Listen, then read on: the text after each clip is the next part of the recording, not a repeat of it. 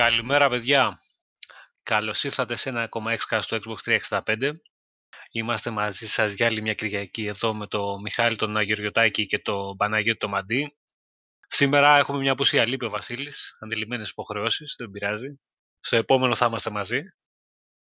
Λοιπόν, θα μιλήσουμε σήμερα για τις φήμες που έχουν βγει σχετικά με συνεργασία της Microsoft με την Nintendo κτλ. Για τα ιαπωνέζικα παιχνίδια της Atlus και της Koei, για τα οποία οι εταιρείες έχουν αρχίσει και ρωτάνε έτσι την αγορά για να δουν το ενδιαφέρον του κόσμου σχετικά με αυτά. Προσθήκες στο Game Pass. Έχουμε το φιάσκο συσταγωγικά του Anthem και διάφορα άλλα θεματάκια που θα συζητήσουμε εδώ με τα παιδιά. Λοιπόν, καλημέρα παιδιά. Καλημέρα Πάνο. Καλημέρα σε όλους όσους μας ακούν. Καλημέρα Πάνο, καλημέρα Μιχάλη, καλημέρα σε όλους. Για ξεκινήστε παιδιά, ξεκίνησε ρε Μιχάλη λίγο εδώ με τις φήμες. Τι γίνεται, μας αγοράζει Nintendo? Ναι, αγοράζει. Ή το αντίθετο? Λοιπόν, τώρα να πούμε λίγο περίεργο το πράγμα. Στο site δημοσιεύσαμε κάτι, γιατί πρόκειται για φήμες και δεν θέλουμε να το διακινδυνεύσουμε, οπότε θέλουμε προς στιγμή να το συζητήσουμε για να πούμε λίγο την άποψή μας για το θέμα. Καταρχήν θα πιάσω για πρώτη φορά άλλη εταιρεία εκτός της Microsoft στη συζήτησή μας σε τόσο μεγάλο βαθμό. Να πούμε πρώτα από την Nintendo ότι αποσύρεται ο Reggie, ο πρόεδρος της Nintendo America, και από τον Απρίλιο θα έχει νέο πρόεδρο ο οποίος έχει το όνομα Bowser, το οποίο είναι επικό για την Nintendo. Και πάμε τώρα στο διατάφτα. Έχουμε τις φήμες ότι βασικά όλο το πάρτι των φημών ξεκίνησε από μία δημοσίευση που είχε βγει πριν 2 εβδομάδες, αν δεν κάνω λάθος, για το πρόγραμμα της GDC, της έκθεσης που θα πραγματοποιηθεί τώρα το Μάρτιο, όπου θα υπήρχε η παρουσίαση της υποστήριξης Xbox Live σε κινητά και φορητές συσκευές, μεταξύ αυτών το Switch. Μετά βγαίνουν διάφορα πράγματα, εκ των οποίων προέκυψε και το επιβεβαιώνουν πάρα πολλές πηγές πλέον, ότι θα υπάρχει συνεργασία σε κάτι πάρα πολύ μεγάλο, Microsoft με Nintendo Switch. Τα δεδομένα τα εξής. Αυτό που ακούγεται είναι ότι θα υπάρχει υποστήριξη Xbox Live, ότι θα έχει υποστήριξη του Xbox Game Pass σε κάποια παιχνίδια. Δεν σημαίνει ότι θα είναι όλο το πακέτο των παιχνιδιών. Δεν ξέρουμε δηλαδή ακριβώς τι θα είναι, γιατί όπως καταλαβαίνετε ένα παιχνίδι που είναι στο Game Pass συνοδεύεται και από την άδεια για να τρέξει τη συγκεκριμένη κονσόλα. Και ακούγεται και κάτι πολύ πιθανό, δεν θα μου φανεί εμένα περίεργο, το να πάει το xCloud, η υπηρεσία streaming της Microsoft, στο Nintendo Switch. Το οποίο είναι και το πιο πιθανό από όλα τα σενάρια. Όλα αυτά είναι πιθανά μαζί, άμα το σκεφτείς. Δηλαδή, εγώ σαν κάτοχος... Εντάξει, το ένα φαίνεται άλλο, γιατί... Μα όλα τα υπόλοιπα είναι πιθανά αν θα λειτουργήσει το xCloud, αλλιώς δεν είναι. Ναι, αν εγώ είμαι συνδρομητής Xbox Game Pass, προφανώς αν έχω Switch, γιατί να με στριμάρω το παιχνίδι. Ναι. Επίσης υπάρχει και το άλλο που ακούγεται, ότι κάποια παιχνίδια του Xbox αποκλειστικά θα πάνε προς Nintendo. Δηλαδή, δεν εννοούμε ότι το Gears 5 θα πάει σε physical μορφή, σε retail μορφή στο Switch. Θα ήμασταν αφελείς άμα το πιστεύαμε αυτό, δεν μπορεί να τρέξει το παιχνίδι αυτό. Αλλά το ακούγεται ότι το Cuphead και το Ori and the Blind Forest, δεν μιλάμε για το καινούριο Ori, μιλάμε για το παλιό Ori, κάποια στιγμή μέσα στο έτος θα ανακοινωθούν για Nintendo Switch. Και πρέπει εδώ να βάλουμε ένα αστερίσκο και να πούμε ότι εγώ θεωρώ ότι είναι πιθανό, γιατί το Hellblade, το οποίο αυτή τη στιγμή το διαχειρίζεται η Microsoft σαν IP, έχοντας αποκτήσει την Ninja Theory, ανακοινώθηκε στο πρόσφατο Nintendo Direct ότι έρχεται στο Switch. Εντάξει, βέβαια μιλάμε για ένα παιχνίδι το οποίο ήδη έχει κυκλοφορήσει σε άλλες κονσόλες. Ναι. Φαίνεται πολύ πιθανό, γιατί είχαμε ακούσει και έχει επιβεβαιωθεί σχεδόν εδώ και καιρό ότι ένα άλλο αποκλειστικό του Xbox θα πάει στο Nintendo Switch και το Super Lucky Tale. Οπότε, εμένα δεν μου φαίνονται τρελά όλα αυτά. Όχι, τρελά δεν είναι σίγουρα. Το θέμα είναι το πόσο υλοποιήσιμα είναι και ποιος θα είναι ο τρόπος που θα το υλοποιήσουν όλα αυτά. Μιλάμε για retail πάντως. Δηλαδή, η Microsoft θα λειτουργήσει σαν publisher, όπως κάνει publishing το Minecraft και το πουλάει στο Nintendo Switch. Θα πουλήσει και αυτά τα παιχνίδια στο Nintendo Switch. Κοίτα να δεις, το να δώσει... Εγώ βλέπω πολύ λογικό, π.χ. ένα παιχνίδι σαν το Super Lucky Tale, το οποίο στο Xbox δεν έχει πουλήσει. Δεν πάει να είναι exclusive, δεν πάει να είναι ό,τι θέλει. Δεν έχει πουλήσει. Αυτό το συγκεκριμένο παιχνίδι έτσι και βγει στο Switch, θα βγάλει το χρήμα. Εντάξει, το ίδιο με το Ori. Καλά, το Ori, εντάξει, έτσι κι αλλιώς είναι καλό παιχνίδι, το έχει παίξει παντού. Σου λέω τώρα για παιχνιδάκια αυτού του στυλ. Προφανώς στη συζήτηση όμως δεν μπαίνει το καινούριο Ori, γιατί προφανώς η Microsoft δεν θέλει να εκτεθεί στο κοινό της, στους Xbox fans, και να πει πια, εντάξει, ξεχάστε τις αποκλειστικότητες, τα μοιράζουμε τα παιχνίδια δεξιά και αριστερά. Έχω κι εγώ μία ένσταση σε αυτό, το ξέρετε, αλλά αν γίνει με σωστό τρόπο, εγώ δεν είμαι αντίθετος. Ακριβώς όπως το είπες. Δηλαδή, θέλει λίγο να το ζυγίσουν σωστά όλο αυτό, γιατί δεν θέλει πολύ να τους γυρίσει και boomerang σε θέμα κόσμου. Είναι και θέμα πώς θα παρουσιαστεί. Αλλά υπάρχουν πολλά πράγματα που μπορούμε να συζητήσουμε μετά γι' αυτό. Καταρχήν, στο Twitter, επειδή βλέπω τι γίνεται, υπάρχουν κάποιοι σκληροπυρηνικοί fans του Xbox που δεν το έχουν πάρει με καλό μάτι, ξεκάθαρα. Γιατί δεν ξέρουν και πώς είναι. Η πλειοψηφία όμως έχει αντιδράσει πιο θετικά από ό,τι θα περνάμε.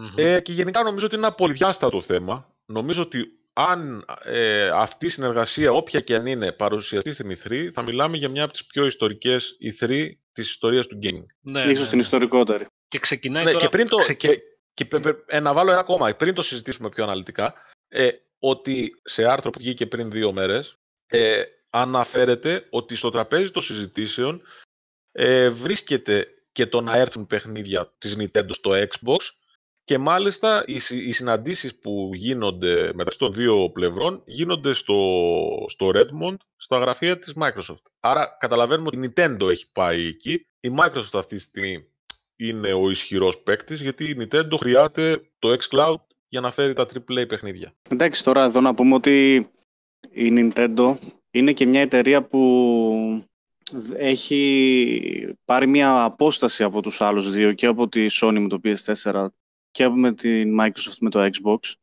και βλέπετε ότι τραβάει το δικό της δρόμο στο hardware και φτιάχνει, δηλαδή έχει δώσει βάρος στο φορητό του πράγματος το κομμάτι, είτε με το 3DS, τώρα με το Switch, και είναι βασιλιάς. Εκεί πέρα δεν υπάρχει ανταγωνισμός. Η Microsoft δεν υπάρχει λόγος να εμπλακεί και να μπει σε αυτά τα νερά, όπως και δεν υπάρχει λόγος να μπει σε αυτά τα νερά του hardware, του δυνατού, του 4K, ξέρω εγώ, η Nintendo. Είτε δεν μπορεί, είτε δεν θέλει. Άρα μια τέτοια συνεργασία θα ήταν όφελος και για τους δύο. Νομίζω η Nintendo έχει πλέον αποδεχθεί το ρόλο της σαν δεύτερη κονσόλα. Ναι.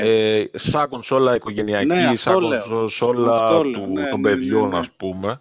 Όταν πήγε να βγάλει κάτι δυνατό, δεν της βγήκε. Δεν μπόρεσε ποτέ να πρωταγωνιστείς, και με το Wii, ας πούμε, που πούλησε 120 εκατομμύρια, δεν ξέρω πόσα πούλησε, ήταν το πιο αδύναμο μηχάνημα της γενιάς του. Mm-hmm. Ναι. Και με το Wii U, που ήταν ένα καλό μηχάνημα, δεν πούλησε τίποτα. Ναι. Καλό μηχάνημα για την προηγούμενη γενιά. Γιατί βγήκε στο ενδιάμεσο κι αυτό. Εντάξει, παιδιά, και το Wii ήταν το πρώτο. Ήταν κάτι διαφορετικό. Δεν παίζαν οι hardcore gamers Wii.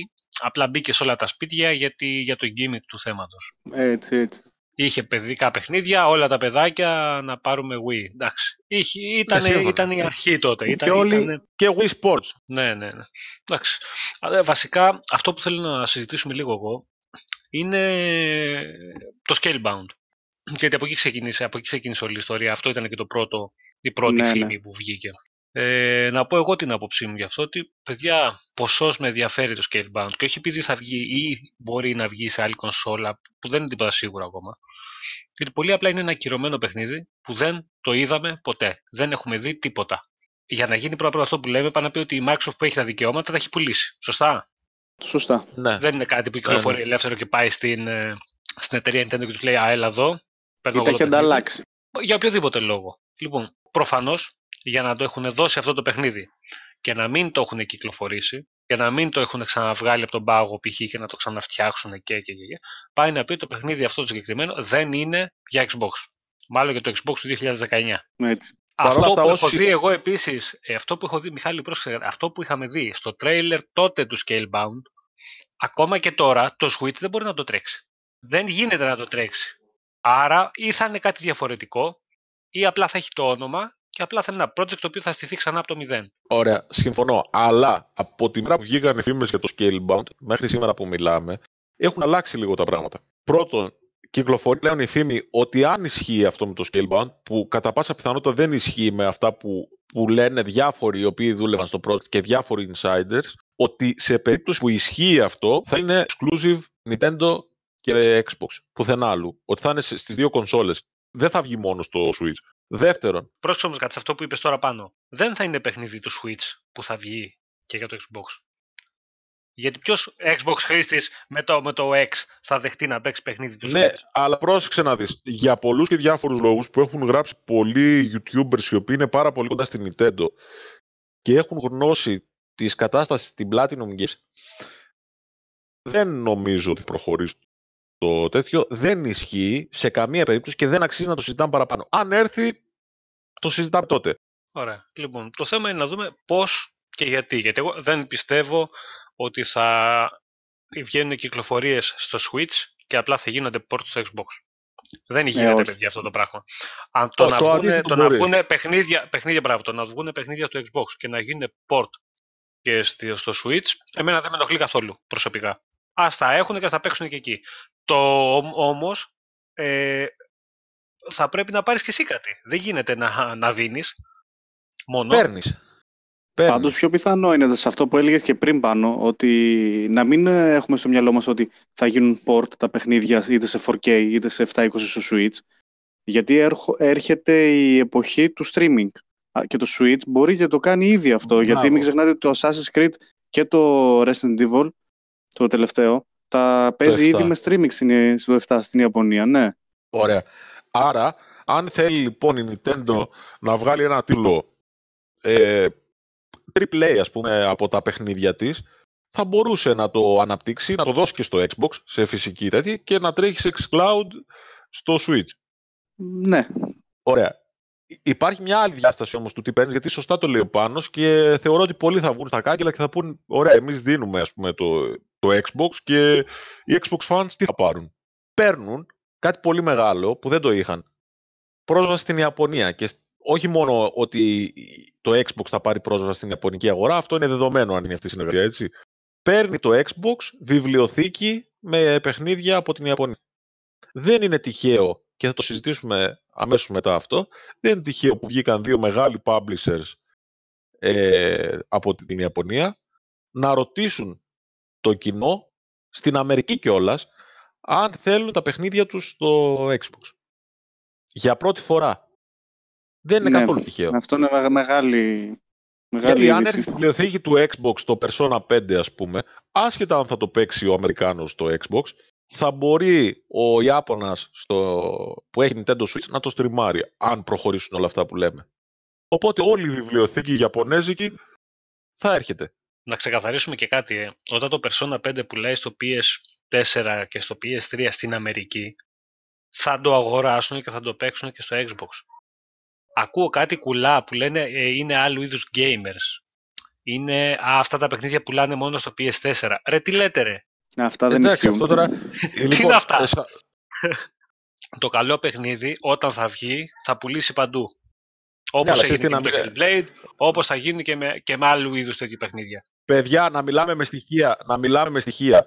Βγήκαν οι πωλήσεις του RPD στην Αμερική και για τον Ιανουάριο. Τις δύο πρώτες θέσεις τις έχουν δύο ιαπωνικά παιχνίδια. Resident Evil 2 και Kingdom Hearts 3. Τέλος συζήτησης.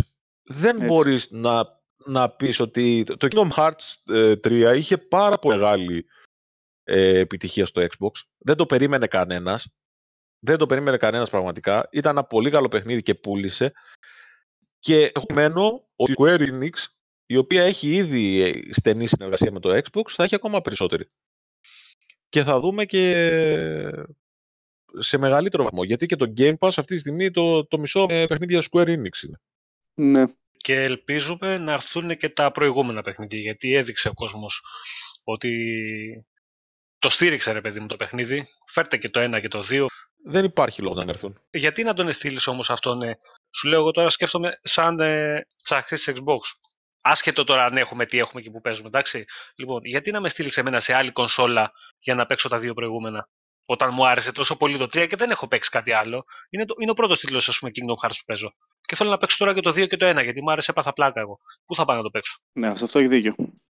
Σε άλλη πλατφόρμα. Μπορεί να γίνει. Άρα. Μπορεί να γίνει. Νομίζω ότι οι πωλήσεις και η τόσο καλή πορεία που έχει κάνει το παιχνίδι μέχρι τώρα, νομίζω ότι θα φέρνουν και τα. Αν είναι εφικτό, δεν ξέρω τώρα με άδειες και τα λοιπά τι γίνεται. Αλλά πιστεύω ότι αν είναι το θέμα, αν υπάρχει κόσμος να τα παίξει, νομίζω ότι θα έρθουν και τα πρώτα παιχνίδια. Ναι, απλά λέω εγώ τώρα ότι αν προχωρήσει η συνεργασία με Nintendo θα δούμε και παιχνίδια τα οποία δεν θα φανταζόμασταν ποτέ ότι θα τα δούμε στο Xbox. Δηλαδή, ας πούμε, κάτι Catherine, κάτι τέτοιους τίτλους, οι οποίοι δεν είναι και πολύ mainstream, ας πούμε. Εντάξει, εγώ το βλέπω πολύ εφικτό πλέον. Οπότε είναι ένα κέρδος για έναν Xbox fan, ότι έχει μεγαλύτερη ποικιλία. Το συγκεκριμένο θέμα της συνεργασίας, αν το δεις λίγο ανοιχτόμυαλα, εμένα προσωπικά μ' αρέσει πολύ και πιστεύω ότι θα είναι κερδισμένοι όλοι. Και εγώ συμφωνώ μαζί σου. Όποιος κάτσει και πει, αμάν μας κλέβουν τα παιχνίδια, μας κλείνουν το σπίτι, ήρθανε οι Κινέζοι να μας αγοράσουν, τελειώνει το Xbox, τέλος πουλημένοι κτλ. Έχουν βγει ήδη πολλοί και λένε τελείωσε και έγινε τέτοιο, πώς λένε, έγινε υπηρεσία και δεν θα βγάζει κονσόλες και δεν θα κάνει. Και... εντάξει, όλα αυτά είναι να έχουμε να λέμε. Πάντως εμένα σαν χρήστη Switch δεν θα με χάλαγε καθόλου να έρθει και το Xbox Live που φημολογείται και το Game Pass και όλα τα παιχνίδια που έχω στη βιβλιοθήκη του Xbox να έρθουν στο Switch, γιατί όπως πολύ καλά ξέρετε και οι δυο και πολλοί κόσμος, γι' αυτό το λόγο πήρα τη δεύτερη κονσόλα για να... μπορώ να έχω όλη μου τη βιβλιοθήκη, τη δεύτερη κονσόλα Xbox, έτσι, για να μπορώ να έχω όλη μου τη βιβλιοθήκη ταυτόχρονα σε δύο σημεία που θέλω να έχω. Με το Switch από... είναι μεγάλο κέρδος αυτό για πολλούς gamer, γιατί πολλούς ξέρω που το θέλουν αυτό. Και φανταστείτε αυτό τώρα σε μένα. Φαντάζομαι στην Ιαπωνία αυτό το πράγμα. Να έχει ο Ιάπωνας το Game Pass στο Switch του. Εκεί το πρόβλημα που θα έχεις εσύ πάνω είναι ότι δεν ξέρουμε πόσο καλά μπορεί να παίζει το xCloud, ας πούμε, στη δουλειά σου, για παράδειγμα, στο σπίτι σου, στο δρόμο. Καλά, σίγουρα θα θέλει ίντερνετ καλό. Ναι, ενώ στην Ιαπωνία θα δουλεύει άψογα. Ναι, συμφωνώ. Απλά δεν είναι τώρα για αύριο, δεν θα γίνει αύριο ούτε τον άλλο μήνα. Αυτό θα γίνει σταδιακά και τα επόμενα χρόνια. Κοίτα, οι φήμες λένε ότι μέχρι τέλος του 19 θα έχει γίνει. Θα έχει ξεκινήσει το xCloud στο Switch. Ναι, μέχρι τέλος του 19 θα έχουμε στην Ελλάδα μόνο το 90% όλοι 50 ίντερνετ. Οπότε νομίζω θα είμαστε καλυμμένοι. Ναι, ξέρεις τι, η Microsoft αυτή τη στιγμή, επειδή έχει το Azure, έχει το δίκτυο να το υποστηρίξει το xCloud αύριο. Παιδιά, κοιτάξτε να δείτε, στην Ελλάδα μην το δένετε και κόμπο ότι θα μπορείτε να παίξετε με xCloud παιχνίδια. Και δεν έχει να κάνει με τις ταχύτητες που έχουμε εμείς. Ο πιο κοντινό σερβερ στην Ελλάδα της Microsoft για το xCloud που βρίσκεται. Θα σου πω, καμιά Γερμανία θα είναι. Εγώ δεν πιστεύω ότι υπάρχει στην Ελλάδα. Θα είναι καμιά Γερμανία, καμιά Ιταλία. Λοιπόν, κάνε stream και με 50 ταχύτητα από Γερμανία και παίξε, ποιο θα σου πω εγώ τώρα. Παίξε Dirt Rally που είναι και πρόσθετο λουπαγό. Και σου κάνει 1 millisecond lag το παιχνίδι μέσα. Τελείωσες. Δεν είναι εύκολα πράγματα. Στην Ιαπωνία αυτό το πράγμα μπορεί να λειτουργήσει άμεσα με τις γραμμές και τις ταχύτητες που έχουν και τους σερβερ μπορεί να έχουν και να διαθέτουν εκεί. Εδώ είναι περίεργα τα πράγματα για μας. Καλά, τώρα σε αυτό που λέει και ο Πάνος δίκιο έχει. Ίσως αυτή η μεγάλη συνεργασία που λένε να είναι μόνο για την Ιαπωνία, έτσι. Μην το δέσουμε σκηνή κορδόνι ότι θα είναι σε όλο τον κόσμο. Ίσως πάνε οι υπηρεσίες του Xbox στα Switch που είναι στην Ιαπωνία. Εγώ δεν το νομίζω. Δεν μπορεί να σου πάει. Όχι, θα μπορούμε και εμείς να τα κατεβάσουμε. Απλά εκεί θα δουλεύουν τέλεια. Δεν νομίζω. Ο στόχος. Δεν δουλεύουν, ρε παιδιά. Ο στόχος νομίζω εκεί είναι. Ναι, αυτό. Μια υπηρεσία που δεν δουλεύει θα σε θάψει ο κόσμος, το καταλαβαίνεις. Δεν μπορείς να βγάλεις κάτι που δεν δουλεύει. Προφανώς. Αλλά ούτως ή άλλως θα ξεκινήσεις σαν beta, δωρεάν δομές, δεν θα πληρώνεις τίποτα. Ξέρεις, μέχρι να το σταντάρουν. Γιατί είπανε κιόλας ότι μέσα στο 19 θα αρχίσουν public beta. Οπότε μπορεί όποιος θέλει να το δοκιμάσει. Προφανώς δεν θα παίξει, αλλά θα είναι beta. Δεν θα του πεις γιατί δεν παίζει. Δοκιμαστικό είναι. Κοιτάξτε να δείτε, όταν βγάζεις κάτι τόσο μεγάλο σε τόσο κόσμο και δεν δουλεύει και έχει προβλήματα, παιδιά, καλύτερα να σου βγει το μάτι παρά το όνομα. Δεν έχει βγει. Πάνω τι να κάνουμε, έτσι θα βγει τώρα όμως. Δηλαδή δεν μπορείς να τεστάρεις μια cloud υπηρεσία. Δεν θα βγάλουν μια υπηρεσία έτσι στη ζούλα και στην τύχη μας και θα πούνε, παιδιά, για κάντε δοκιμές, δουλεύει. Και επειδή δεν μπορεί χωρίς δοκιμές να γίνει όμως κάτι τόσο μαζικό. Δεν γίνεται. Μπορεί να βγει πρώτα σε χώρες που μπορούν να το υποστηρίξουν χωρίς να πάθουν πατατράκ και να γελάει ο κόσμος. Να δουλέψει εκεί, να πάρει τις θετικές κριτικές από εκεί και ότι δουλεύει σωστά και μετά σταδιακά να έρθει και σε άλλες χώρες με μικρότερη υποδομή κτλ. Ώστε να πούνε, παιδιά, εμείς το έχουμε βγάλει, δουλεύει τέλεια. εκεί. Απλά εδώ επειδή αυτό και αυτό και αυτό δεν υπάρχει καλά ή δεν δουλεύει σωστά, ναι, θα έχει αυτά τα προβλήματα. Δεν θα το βγάλουν βούρ σε όλο τον πλανήτη να γελάει ο κόσμος, σε περίπτωση που δεν δουλεύει κάτι σωστά. Μα το ίδιο κάνει ήδη η Sony με το PS Now. Στην Ελλάδα δεν υπάρχει υποστήριξη. Υπάρχει μόνο σε χώρες που έχουν καλές γραμμές και καλές ταχύτητες. Βέβαια, η Microsoft είναι σε πολύ καλύτερο επίπεδο σε αυτό το θέμα, γιατί παιδιά, οι σερβερ που έχουν του Azure που έβλεπα την άλλη φορά είναι τεράστιος αριθμός. Είναι τεράστιος αριθμός. Νομίζω ήταν πιο πολύ από τις Google και του Facebook, νομίζω μαζί συνδυαστικά. Κάτι τέτοιο. Έχει πάρα πολλούς. Εντάξει, τώρα και η Sony δεν είναι ότι κάνει το. Η Sony εντάξει, το ξεκίνησε πρώτη, έτσι, να μην λέμε τώρα ότι. Εννοείται, ναι. Το Now έχει ξεκινήσει πρώτα, βέβαια. Αλλά εντάξει, το κάνει με μια εταιρεία η οποία δεν είναι κανένας κολοσσός. Την Gaikai πήρε, εντάξει, δεν είναι κανένα. Όχι, το διάστημα που την είχε αγοράσει ήταν καλή αγορά. Απλά δεν ήταν ξεκάθαρο το τι θα κάνει και το πώς θα τη χρησιμοποιήσει την εταιρεία αυτό. Έλεγε cloud και ποιο το cloud, το Now. Και ποια είναι η εξέλιξή του τα τελευταία 3 χρόνια. Να δούμε, σίγουρα θα κάνουν και αυτοί κινήσεις. Πάντως, διάβαζα πριν από λίγο ότι από πολλούς αναλυτές ότι ο μεγάλος ανταγωνιστής της Microsoft στην επόμενη γενιά δεν θα είναι η Sony, αλλά θα είναι η Google, η οποία τώρα το Μάρτιο θα κάνει και αυτή ανακοινώσεις για streaming. Και η Google τώρα δεν έδειχνε το Assassin's. Ναι. Παιδιά, πλέον δεν θα μιλάμε για fanboys Microsoft, Sony, θα μιλάμε για Google, Amazon και λοιπούς κολοσσούς. Εντάξει, έτσι. Αυτό που έλεγε και ο Μιχάλης πριν, ίσως έχει δίκιο. Ίσως η Nintendo είδε τις εξελίξεις, γιατί και η Nintendo είναι γνωστό που βλέπει μπροστά. Καλός και κακός βλέπει μπροστά η Nintendo. Ίσως είδε τις εξελίξεις να έρχονται πιο γρήγορα από ό,τι το υπολόγιζε και έβγαλε το Switch σαν mobile συσκευή, η οποία μπορεί να κάνει και streaming, γιατί προβλέπει το μέλλον του gaming είναι το streaming. Και σου λέει, ας πάμε με τον δυνατό να έχω όλα τα πλεονεκτήματα. Και εγώ μπορώ να σου δώσω παιχνίδια. Τόσο μακριά. Δεν νομίζω ότι είναι τόσο μακριά. Νομίζω η Nintendo βλέπει πολύ μακριά. Θα σου πω, ξέρεις τι πιστεύω, ότι η Nintendo μπήκε στο τραπέζι των διαπραγματεύσεων όταν η Microsoft το καλοκαίρι βγήκε και είπε xCloud στα κινητά και τέτοια. Αν παιδιά αυτό το πράγμα πιάσει τα κινητά, δεν υπάρχει λόγος να πάρεις 300 ευρώ κονσόλα. Τάμπλετ, τέλος. Γιατί να πάρω 300 ευρώ κονσόλα. Οπότε το Switch πηδάει στη βάρκα του Xbox και λέει όπα, μεγάλε, βάλε με και εμένα. Ναι, ίσως έχεις δίκιο. Και γυρνάμε στην κουβέντα που λέγαμε σε 2-3 εκπομπές πριν. Εγώ θα παίζω Switch, αλλά θα παίζω Gears streaming. Τι θα παίζω, Xbox ή Switch? Xbox. Όταν παίζεις κάτι μέσα από την υπηρεσία του Xbox και της Microsoft, θα παίζεις Xbox. Εντάξει, άμα δεν παίζεις Xbox, να έρθουν οι Steam fanboys να μου πούνε ότι δεν παίζεις Xbox. Που παίζεις στο PC, αλλά άλλος είναι fanboy του Epic και άλλος είναι του Steam. Ναι, μπράβο. Και πολύ καλή πάσα. Πολύ καλή πάσα. Όταν παίζεις στον υπολογιστή, Forza, τι παίζεις? Xbox. Και εκεί Xbox παίζεις, ναι. Όταν παίζεις, θα σε ρωτήσω εγώ πάνω κάτι άλλο. Όταν παίζεις Bloodborne μέσω PS Now στον υπολογιστή, τι παίζεις, PlayStation? PlayStation θα έλεγα.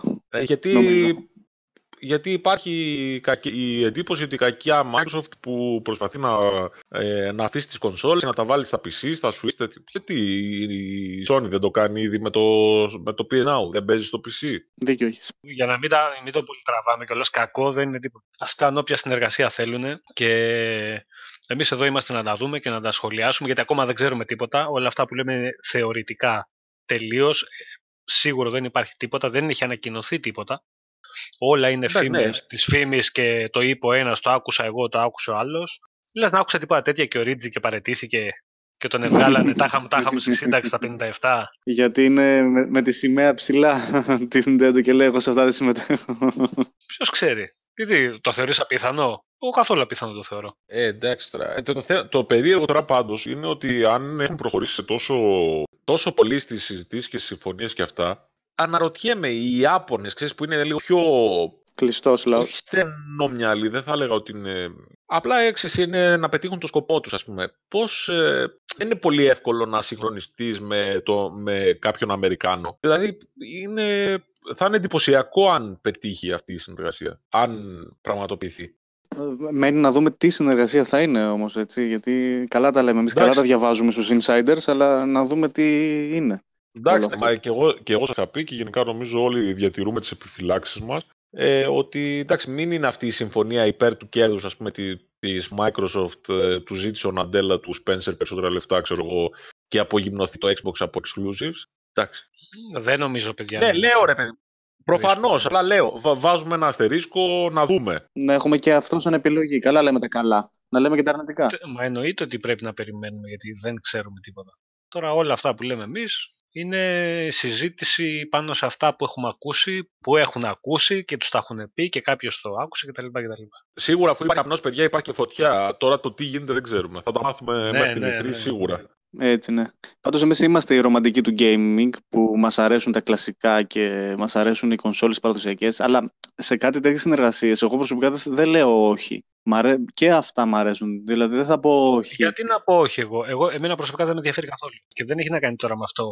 Α, κοίτα να δεις, δεν έχουν π.χ. exclusive και τώρα δεν τους πειράζει να τα δίνουν και δεν έχουν παιχνίδια. Μα πώς δεν έχει το Xbox αυτά είναι μαλακίες.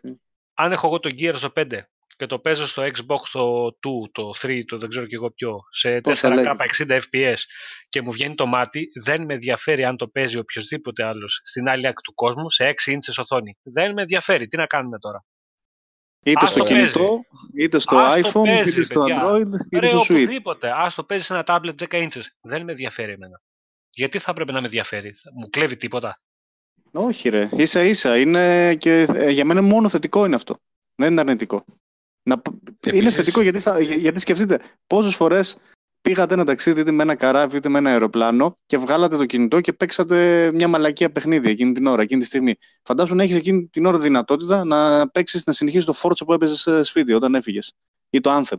Δεν θα είχες. Θέλεις ίντερνετ. Εντάξει, μερικά καράβια έχουν ίντερνετ. Εντάξει, τώρα θα υπάρχουν τα 4G, 5G και τα λοιπά. Τέλος πάντων, ναι, τώρα πάμε μπροστά, ναι, πάμε πολύ μπροστά, αλλά τέλος πάντων. Αλλά εγώ έχω ένα ερώτημα. Αν η Nintendo, παίρνοντας βέβαια θα έχει οικονομικό όφελος, έτσι, δεχτεί το Xbox Game Pass, ας πούμε, και το xCloud, δεν ρισκάρει να επενδύσει χρόνο περισσότερο κόσμος σε αυτά τα παιχνίδια και όχι και στις υπηρεσίες και όχι στα παραδοσιακά της αποκλειστικά? Την Nintendo την βολεύει αυτό, εγώ θα πω. Δεν την βολεύει καθόλου, φίλοι. Είναι μεγάλο ρίσκο αυτό και έχει δίκιο ο Μιχάλης. Γιατί αν εγώ έχω Switch, γιατί στο Switch, τι γίνεται αυτή τη στιγμή? Να λέμε τα πράγματα όπως είναι. Ο κόσμος, ναι, που το έχει, επειδή το έχει αγοράσει, παίζει οτιδήποτε μαλακία του δώσουν. Ναι. Θα του δώσει ένα ανθρωπάκι που είναι ένα παιχνίδι που είναι 8-bit και θα το παίζει και θα του βάλει 10 στο review, και τα έχουμε δει και αυτά, γιατί λέει πολύ καλός τεχνικός τομέας. Πού τον είδες τον τεχνικό τομέα και του βάλες 10? Κάτι πράγμα, δηλαδή ό,τι πέσει μέσα στα χέρια τους, το παίζουν, γιατί πολύ απλά, παιδιά, οι επιλογές δεν είναι πολλές. Όταν σε αυτόν τον άνθρωπο δώσεις επιλογές και μπορεί να παίξει παιχνίδια αξιόλογα, όχι ότι δεν έχει παιχνίδια το Switch καλά, έχει, απλά είναι μετρημένα. Του δώσεις πολλές επιλογές, π.χ. Game Pass, και του λες, κύριε, όπως μπορείς στο Xbox να παίξεις και να κατεβάσεις 200 παιχνίδια και να τα παίξεις, θα μπορείς και στο Switch, μπορεί όχι τα 200 και τα 100. Ποιος θα παίξει την 8-bit μαλακία που θα του δώσει και να του χρεώσει 30 ευρώ? Πες μου εσύ. Ποιος θα πάει να κατεβάσει ένα παιχνίδι που το χρεώνει τώρα 40 ευρώ και είναι ένα χάλι και μισό, επειδή απλά έτσι είναι μαλακή? Ναι, βέβαια. Επίσης, εγώ βάζω και το άλλο. Έρχεται το Blade σε retail και το παίζεις και μέσω xCloud, μέσω Game Pass. Ποιο θα είναι πιο ωραίο? Αν έχεις καλό ίντερνετ, σίγουρα του Game Pass. Γιατί θα στριμάρει ό,τι καλύτερο μπορεί.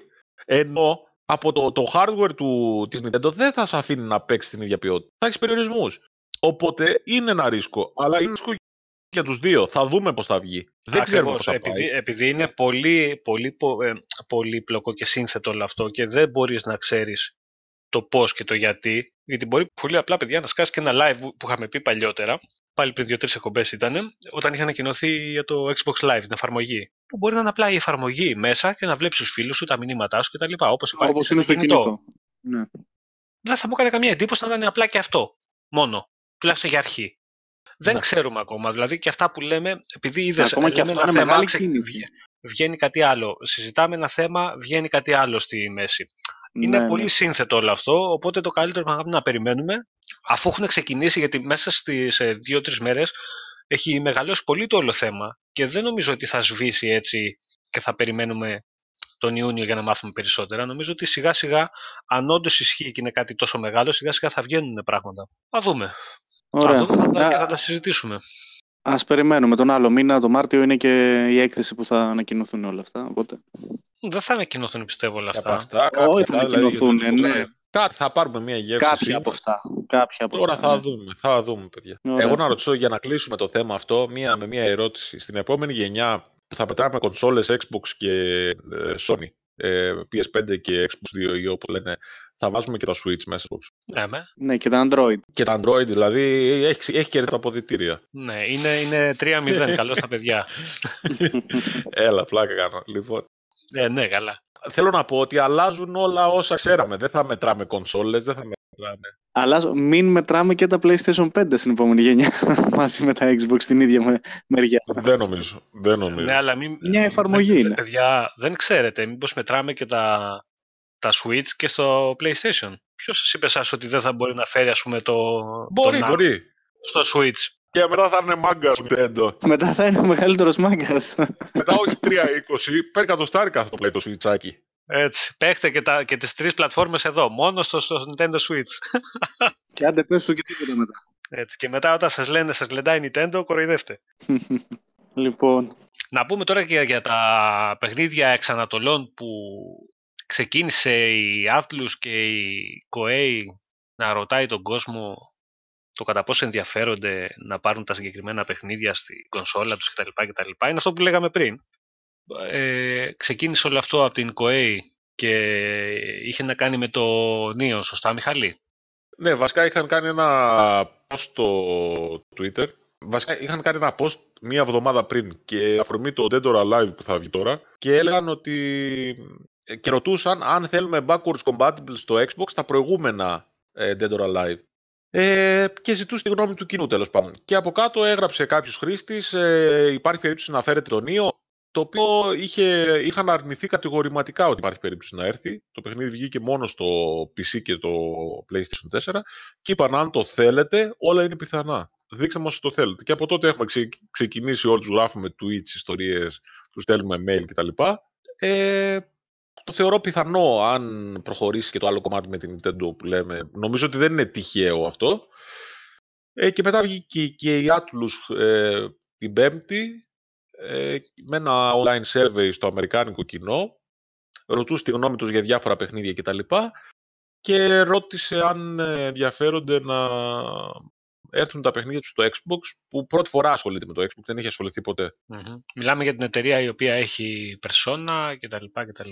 Εντάξει, εγώ το θεωρώ σίγουρο ότι θα έρθουν, γιατί βλέπουμε ότι φέτος ήρθαν αρκετά και πέρυσι, αρκετά γιαπωνέζικα παιχνίδια, όπως NieR Automata, όπως τώρα Devil May Cry και με exclusivity στα διαφημιστικά και δεν ξέρω τι θα έχει μέσα για pre-order. Το Sekiro στην E3. Sekiro πάλι στην E3. Ναι, είδαμε αρκετά ιαπωνέζικα παιχνίδια, οπότε το θεωρώ, Μιχάλη, και πάνω δεδομένο. Οπότε κάντε χώρο στο σκληρό δίσκο για NieR. Για να σίγουρα θα δούμε κάποια παιχνίδια. Ήδη έχει ξεκινήσει, όπως είπατε, και έρχονται πολλοί τίτλοι. Αλλά... Kingdom Hearts, ξέχασα το βασικότερο. Τίποτα δεν είναι σίγουρο, παιδιά. Εντάξει, αυτές είναι μεγάλες κυκλοφορίες τώρα. Το κατά πόσο θα ασχοληθούν με άλλους τίτλους παλαιότερους κτλ. Δεν το ξέρουμε ακόμα. Θα δούμε. Το σίγουρο είναι ότι μπήκαν καινούργια παιχνίδια στο Game Pass. Το μόνο σίγουρο. Καλά, το είχαμε πει αυτό, το ξέραμε. Εγώ βασικά το είχα προβλέψει ότι θα γίνει αυτό για να καλύψουν την πατάτα κατ' εμέ πάντα, παιδιά, εντάξει. Δεν είναι πατάτα πάντως. Βρε, για μένα λέω, μπορεί να μην είναι, για μένα είναι πατάτα. Τι να το κάνω, δεν το μπορώ. Λοιπόν... Όχι, συμφωνώ σε όσα είπαμε στο προηγούμενο, απλά το παιχνίδι παίζεται, δεν είναι...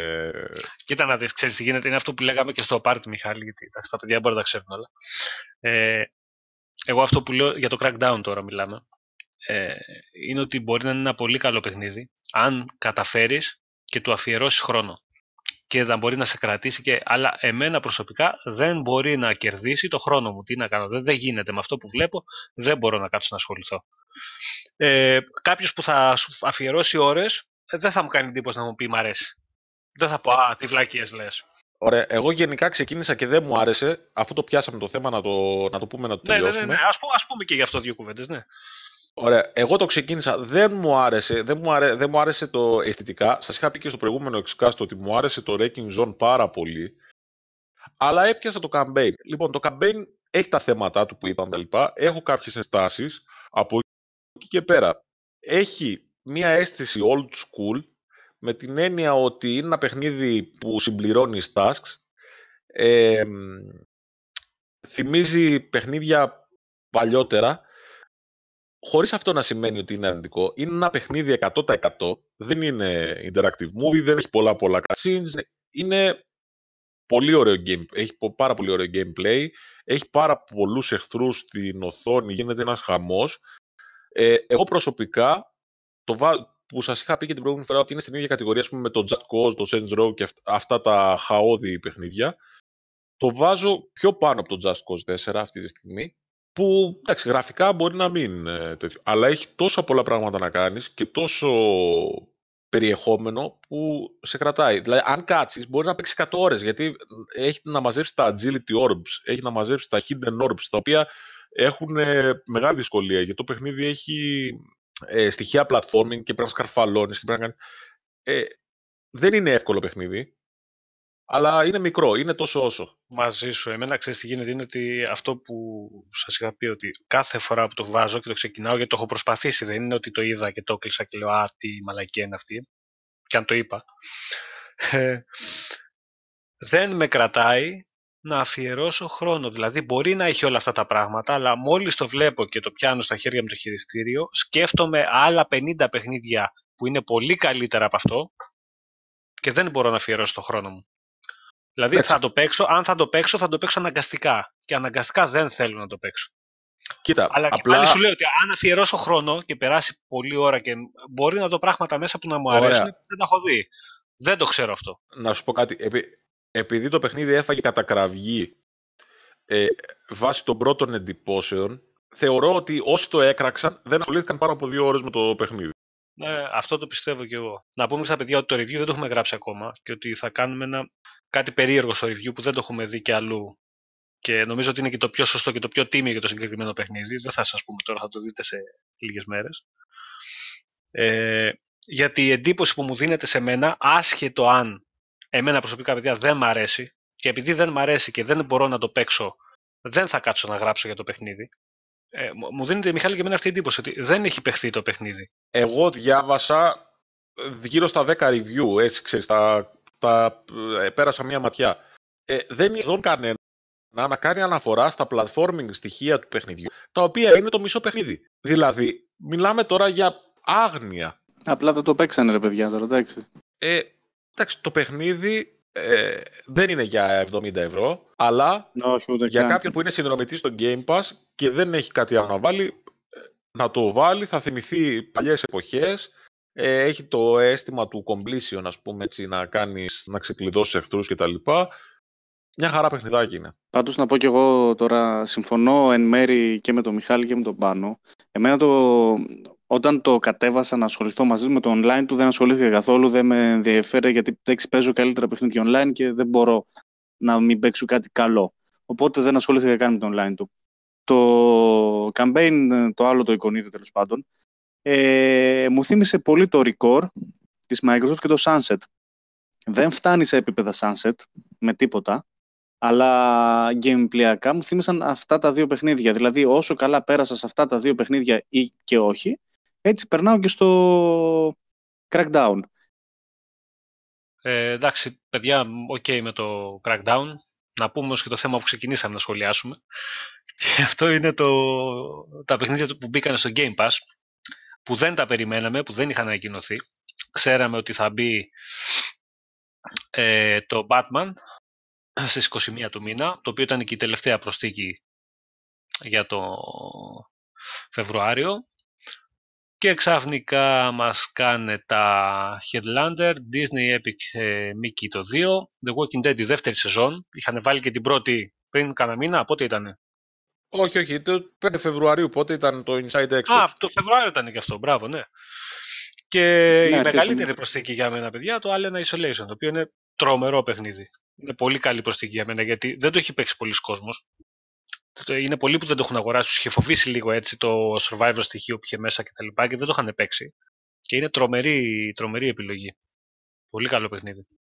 Ωραίες, πολύ καλές προσθήκες. Ναι. Εντάξει, τώρα ας πούμε Το Headlander, ας πούμε, είναι ωραίο παιχνάκι για όσους τέτοιο και πήγε πολύ καλά στα reviews. Είναι το CD Metroidvania στυλ παιχνίδι, για τη φάση λίγο sci-fi. Τα υπόλοιπα, εντάξει, ενδιαφέρουσες προσθήκες. Και όπως είδατε, The Walking Dead Season 2. Μην αγοράσετε τέταρτη σεζόν τώρα. Ξέρετε πώς θα πάει η δουλειά, όπως πήγε και το Life Strange. Όπως πήγε και το Tomb Raider. Όπως θα πάει και το Metro. Ναι, σε λίγο θα δούμε το Season 3 και μετά θα έρθει το Season 4. Οπότε, να το ξέρετε. Μην πετάτε τα λεφτά. Για τους achievement hunters είναι ό,τι πρέπει αυτά τα παιχνίδια, έτσι. Ναι, χιλιαράκια, εύκολα και άκοπα. Λοιπόν, να πούμε τώρα κάτι που έσκασε την Πέμπτη, μια ειδησούλα, και είναι έτσι πολύ καλή η είδηση αν θα πραγματοποιηθεί και βέβαια με τον σωστό τρόπο, και έχει να κάνει με το Age of Empires, το οποίο στην επέτειο για τον ένα χρόνο της κυκλοφορίας της Definitive Edition του παιχνιδιού στα PC, μέσα στο site της εταιρείας γράψανε πως το παιχνίδι θα δώσει το παρόν στο Inside Xbox που θα γίνει το Μάρτιο. Ξέρουμε ακριβώς ημερομηνία, παιδιά, για την εκπομπή. Όχι, δεν έχει ανακοινωθεί και σου κάνει. Απλά είχε πει ο Λάρης στο τέλος του Inside Xbox αυτού του μήνα ότι τα λέμε τον επόμενο μήνα. Αλλά δεν ξέραμε ότι θα γίνει, δεν ξέραμε καν θεματολογία. Τώρα δεν πάρει το ζεσταίνει το θέμα. Εγώ τι πιστεύω και τι εύχομαι βασικά. Ανακοίνωση Age of Empires της Definitive Edition στο Xbox με υποστήριξη πληκτρολόγιο ποντίκι. Νομίζω ότι θα είναι μια πολύ καλή είδηση αυτή.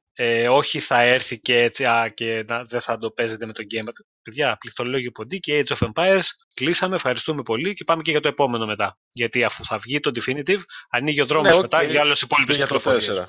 Για το 4. Αλλά... Definitive είναι το remaster, το remake που κάναμε. Είναι το πρώτο, ναι. Ναι.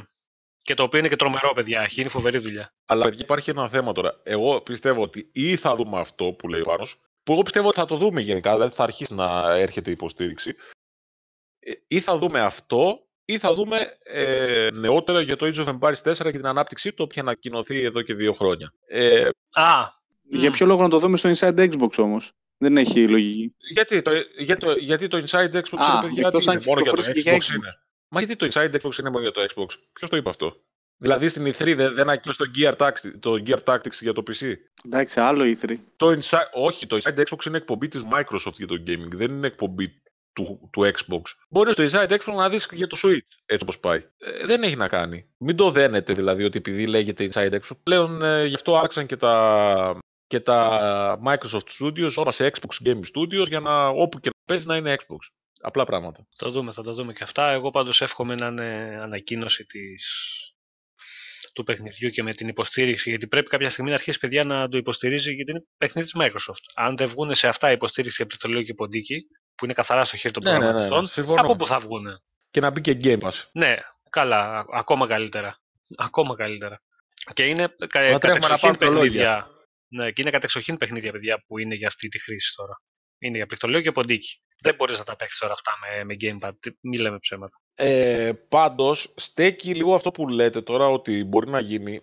Άμα σκεφτούμε ότι τώρα το Μάρτιο αρχίζει και η διάθεση του Razer. Μήπως το κάνουν για να το σπρώξουν κι άλλο και το έχουν προγραμματίσει να γίνουν μαζί. Πολύ πιθανώς να έχει και το launch του Turret.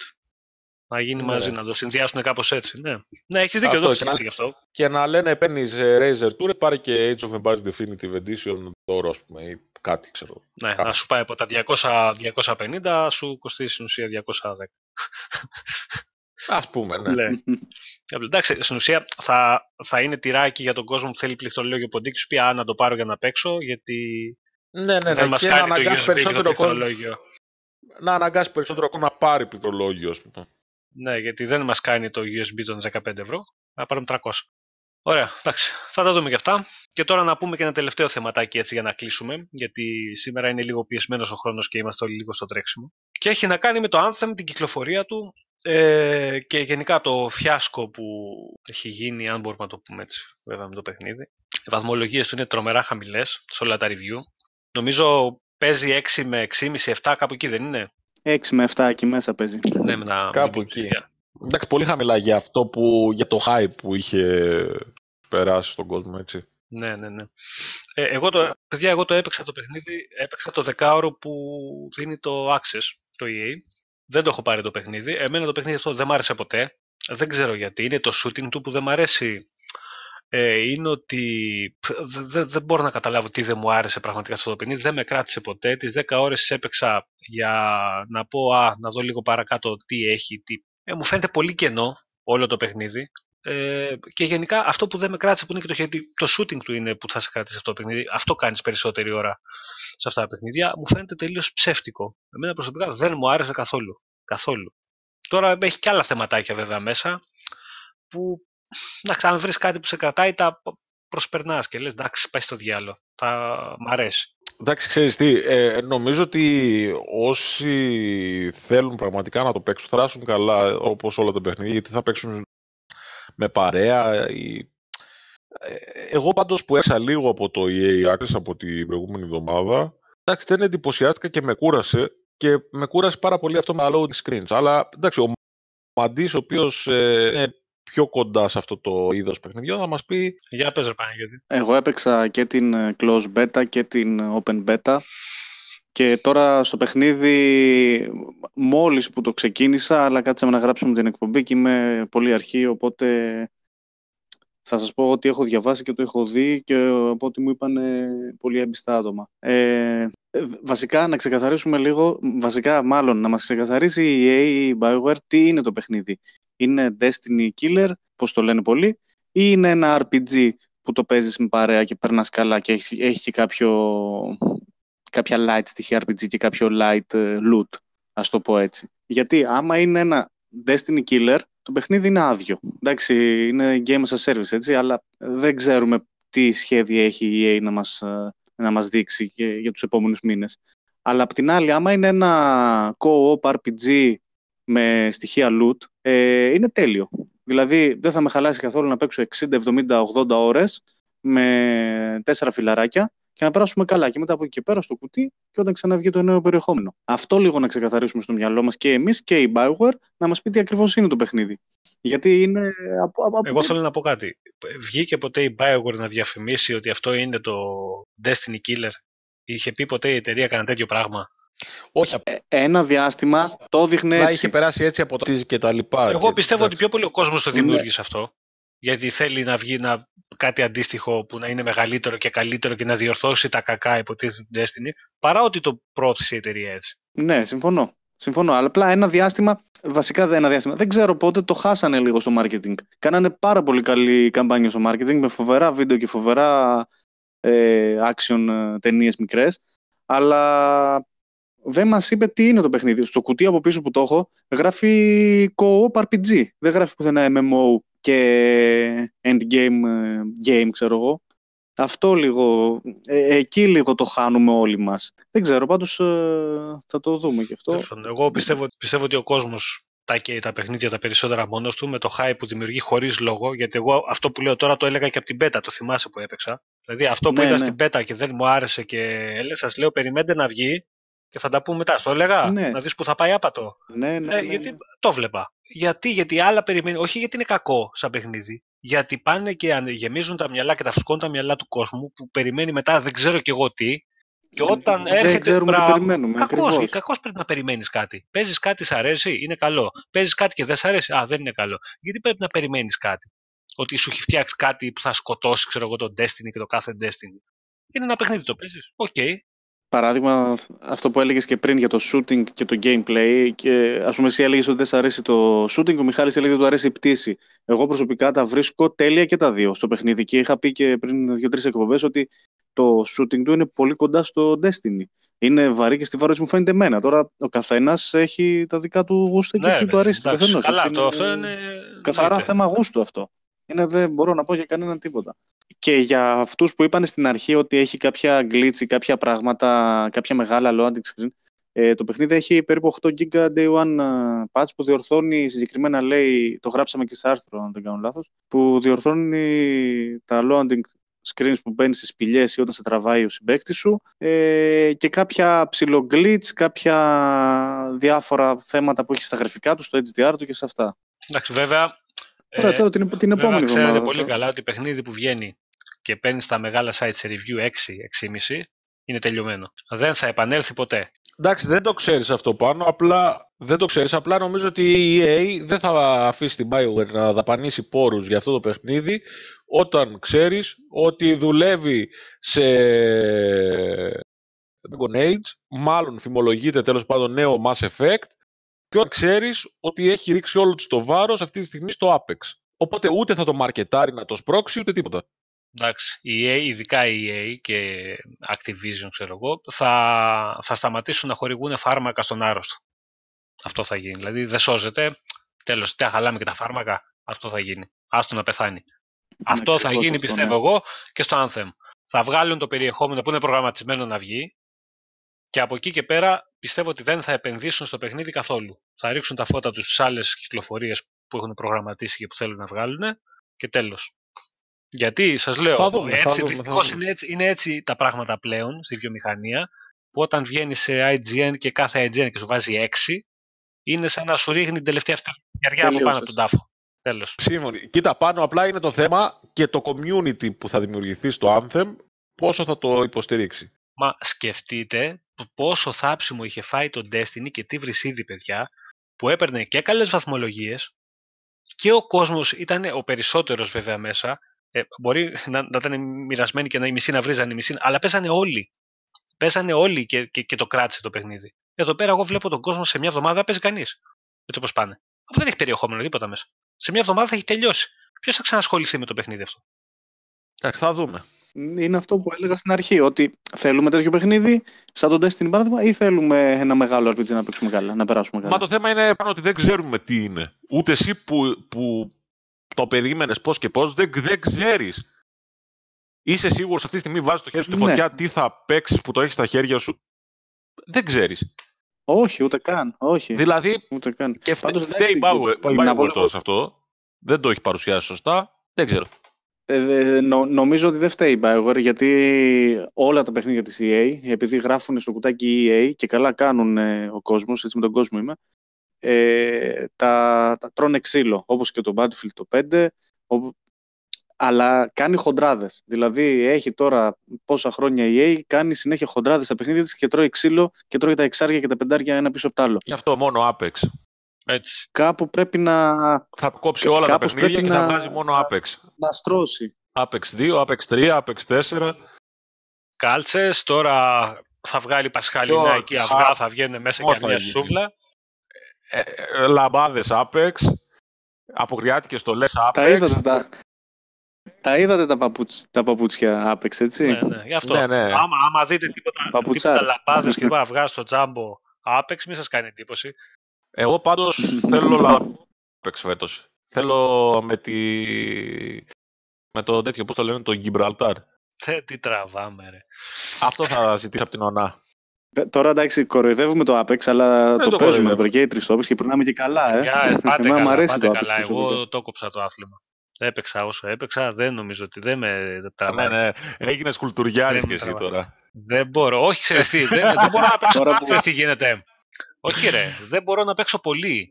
Γιατί είναι πολλές οι φορές που ξανακάνεις το ίδιο πράγμα από την αρχή. Και εμένα με κουράζει αυτό το πράγμα. Δηλαδή μπαίνουμε. Αυτό κάνεις. Χάνεις, όχι, πολλές φορές χάνεις με το που μπεις. Και δεν μπορείς να το κάνεις συνέχεια αυτό. Εντάξει, όταν κρατάει το παιχνίδι και σε πάει το παιχνίδι έτσι και μένεις λίγη ώρα και το παίζεις, το διασκεδάζεις. Εντάξει.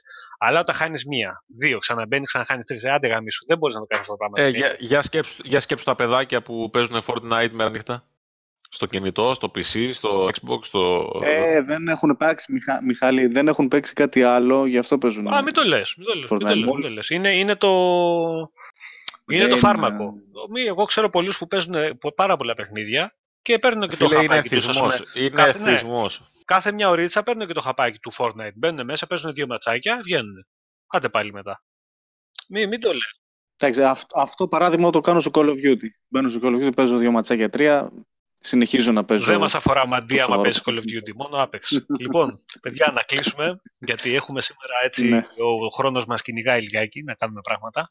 Λοιπόν, καλή Κυριακή, παιδιά. Καλή συνέχεια να έχετε, να παίξετε πολλά παιχνιδάκια. Κάντε κανένα like εδώ στο βίντεο και κανένα share να μας δει κανένας άνθρωπος να ακούσει καμιά άποψη έτσι και καμιά γνώμη σωστή. Ναι, έτσι. Που μόνοι μας τα γράφουμε, μόνοι μας τα ακούμε. Μόνοι μας τα λέμε. Like και subscribe. Μην δώσεις like. Νάτος. Ήρθε η αστυνομία να μας μαζέψει. Λοιπόν, γεια σας παιδιά. Καλή Κυριακή. Καλά παιχνίδια και όλοι Crackdown 3. Γεια σας και από μένα. Καλή Κυριακή. Καλή εβδομάδα να έχουμε. Και τι να πω τώρα. Όλοι Anthem. Ο χρόνος θα δείξει για το Anthem. Όλοι Anthem, έτσι. Ας είναι ελαφρύ.